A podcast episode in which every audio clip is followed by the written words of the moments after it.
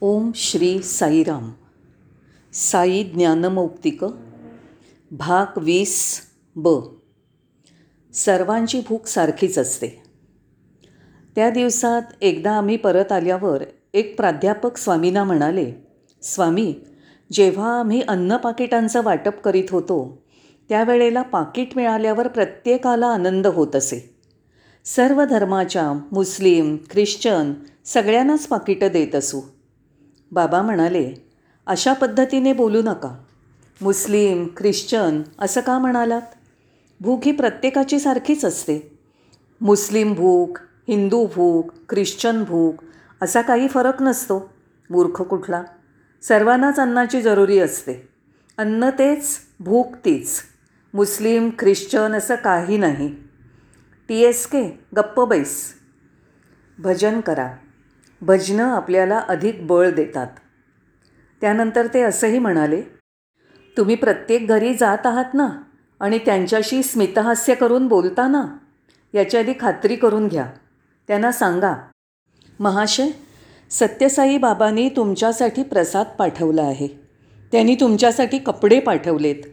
तुमच्या घरात किती पुरुष किती स्त्रिया किती मुलं आहेत? आमच्याकडे या वस्तू आहेत त्यानुसार वाटून घ्या. मृदू आणि मधुर बोला. म्हणजे आपल्या संस्थेबद्दल त्यांचं चांगलं मत होईल. एक गोष्ट लक्षात ठेवा. जरुरीपेक्षा जास्त पाकिटं जवळ ठेवणं चांगलं. नेमक्या संख्येइतकीच किंवा गरजेपेक्षा कमी पाकिटं नेऊ नका. हे त्यांचं ठाम मत होतं.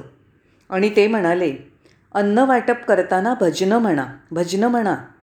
हा सर्वांसाठीच धडा होता. मित्रांनो आपलं काम करताना भजनं म्हणा. स्वयंपाकघरात असो किंवा जेवणाच्या खोलीत अगदी कामाच्या जागीसुद्धा आपण भजन करू शकतो. का नाही बरं? भजनं एक प्रकारे आपल्याला अधिक बळ देतात अधिक ऊर्जा. हा संदेश प्रत्येकासाठी आहे. केवळ बळ पुरेसं नाही कामात रुची हवी. नंतर ते म्हणाले प्रथम प्रसाद द्या नंतर कपडे द्या. ही आपली भारतीय परंपरा आहे. त्यानुसार आम्ही प्रथम कपडे दिले नाहीत आधी अन्न पाकिटं दिली. हे फार महत्त्वाचं आहे भगवान म्हणाले. आणि त्यानंतर आदराने वागा. प्रत्येकाबद्दल आदर दाखवा. आणि मग तुम्हाला आदर मिळेल. तुम्हाला आदर नंतर मिळेल. दुसऱ्यांना आदर दाखवला तर नंतर तुम्हालाही आदर मिळेल. भगवान असंही म्हणाले सेवेसाठी केवळ बळ पुरेसं नाही. सेवेमध्ये रुची असणंही आवश्यक आहे. अनेक लोकांमध्ये बळ असतं. ते अनेक गोष्टी करायला जातात. जर तुमच्याकडे केवळ बळ असेल तर तुमचं काम यांत्रिक होईल. केवळ बळ पुरेसं नाही. तुम्हाला काही गोडी थोडी तत्परता थोडा नेतृत्वाचा गुण आणि काही कृतिशीलता काही आनंद हवा.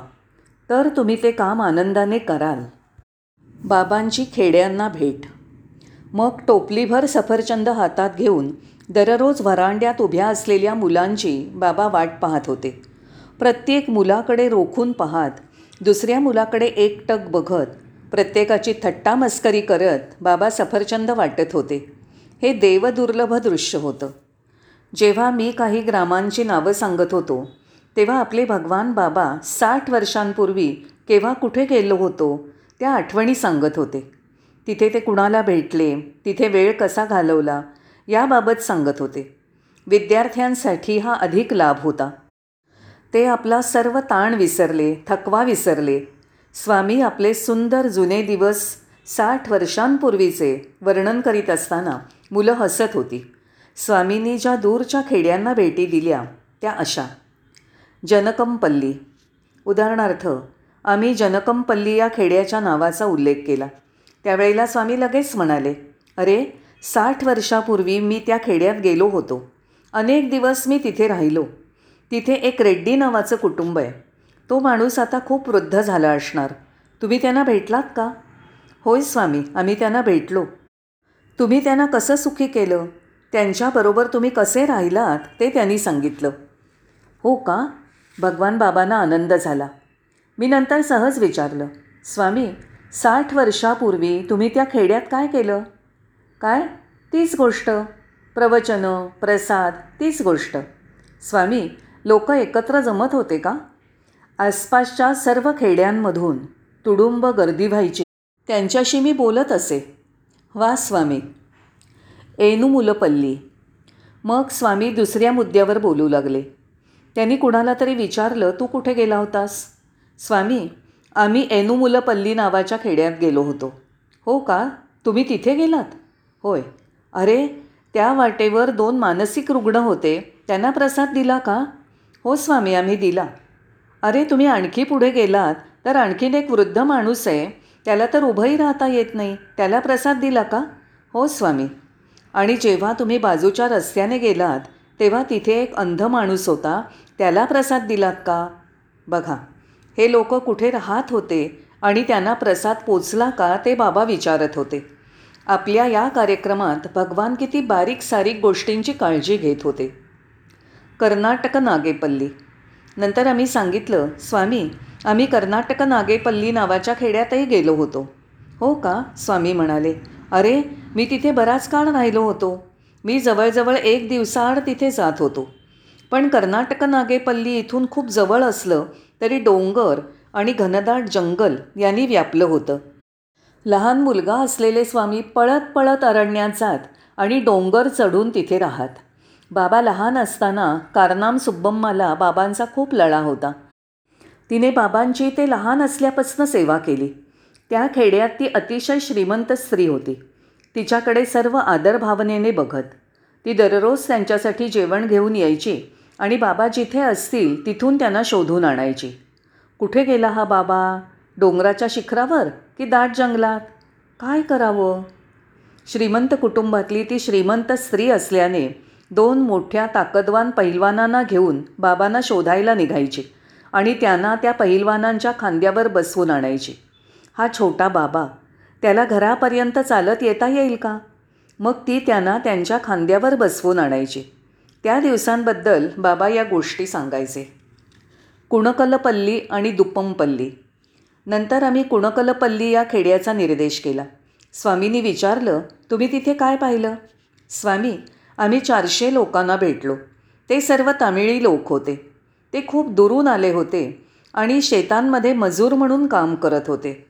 जेव्हा आम्ही कपडे आणि अन्नपाकिटं वाटत होतो तेव्हा प्रेमाचे आभाराचे कृतज्ञतेचे अश्रू त्यांच्या डोळ्यात होते. स्वामी आम्हाला खूप आनंद झाला.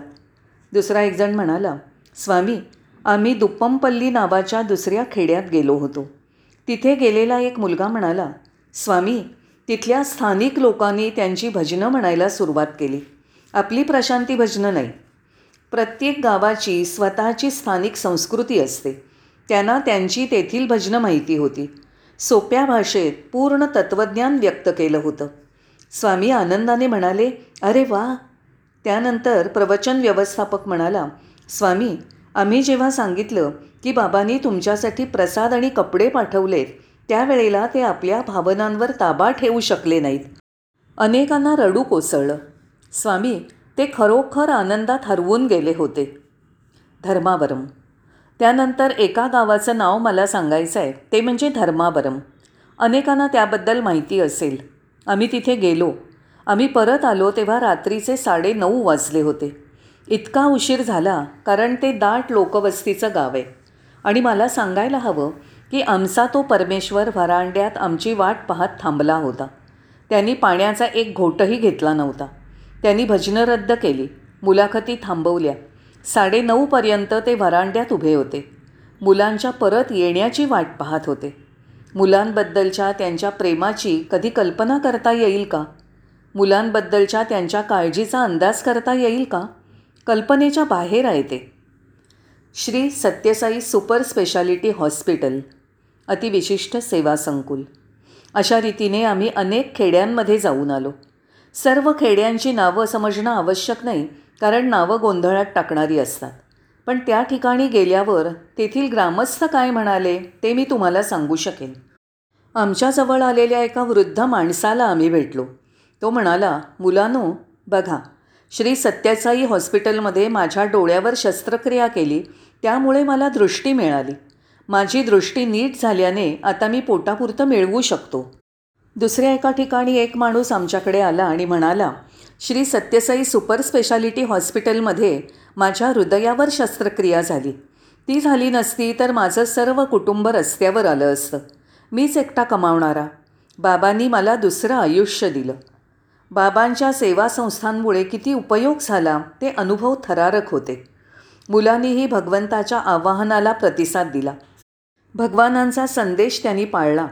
पुट्टपर्तीकडे ट्रक परत येत असताना जिथे कुठे लोक शेतात काम करताना दिसले. तर मुलं ट्रक थांबवून अन्न पाकिटं त्या शेतकऱ्यांना त्यांच्या कामाच्या जागी नेऊन देत होती. त्यामुळे स्वामींना खूप आनंद झाला. बाबांचे विद्यार्थी येत आहेत हे कळल्यावर काही खेड्यात तर लोकांनी ग्रामपद्धतीची खास सजावट केली होती आणि प्रत्येकाचं जंगी स्वागत केलं. आमचं स्वागत करताना भगवंताच्या स्तवनाची भजनं म्हणायला त्यांनी सुरुवात केली. त्यांचं प्रेम सर्व धर्मांवर. काही खेड्यांमध्ये आम्हाला असं दिसलं की लोक आमच्याजवळ येऊन सांगत होते आमच्याकडे अजून पाणी नव्हतं. आम्ही शेजारच्या खेड्यातनं पाणी आणत होतो. आता आम्हाला आमच्या खेड्यात पाणी उपलब्ध आहे त्याबद्दल स्वामींचे आभार. दुसऱ्या एका खेड्यात आम्हाला काही मुस्लिम लोक येऊन भेटले. ते म्हणाले बाबांनी आमच्यासाठी मशीद बांधून दिली दर्गा दिला. प्रार्थनेसाठी बाबांनी हे दिलं. आम्ही त्याबद्दल खूप कृतज्ञ आहोत. बाबांचं सर्व धर्मांवर प्रेम होतं हे दाखवणारी ही कार्य. सर्व धर्म एकच आहेत सत्य एक आहे केवळ मार्ग अनेक आहेत ध्येय एकच आहे वाटा अनेक आहेत गंतव्यस्थान एकच आहे पूजा पद्धती परंपरा वेगळ्या असतील ईश्वर एक आहे हा त्यातून संदेश होता. सर्वत्र वास्तव्य. काही खेड्यात तर त्या गरीब लोकांनी जमिनीवर चटया पसरल्या आणि म्हटलं मुलांनो बसा. तुम्हाला थोडं पाणी देऊ का? पाणी थंडगार आहे. थोडं पाणी प्या. काही ठिकाणी ताक देत होते. काही लोक म्हणत होते मुलांनो तुम्हाला खेड्यांची माहिती नाही. तुम्हाला खाण्यासाठी शेंगदाणे देऊ का? नाही म्हणू नका. काही ग्रामस्थ मुलांना उसाची कांडं देत होते. या तुम्ही ते खाणार का? ते आतिथ्य दाखवत होते. तसंच नम्रता आणि त्यांच्या पद्धतीने स्वागत करीत होते. खरोखर खूपच सुंदर छान.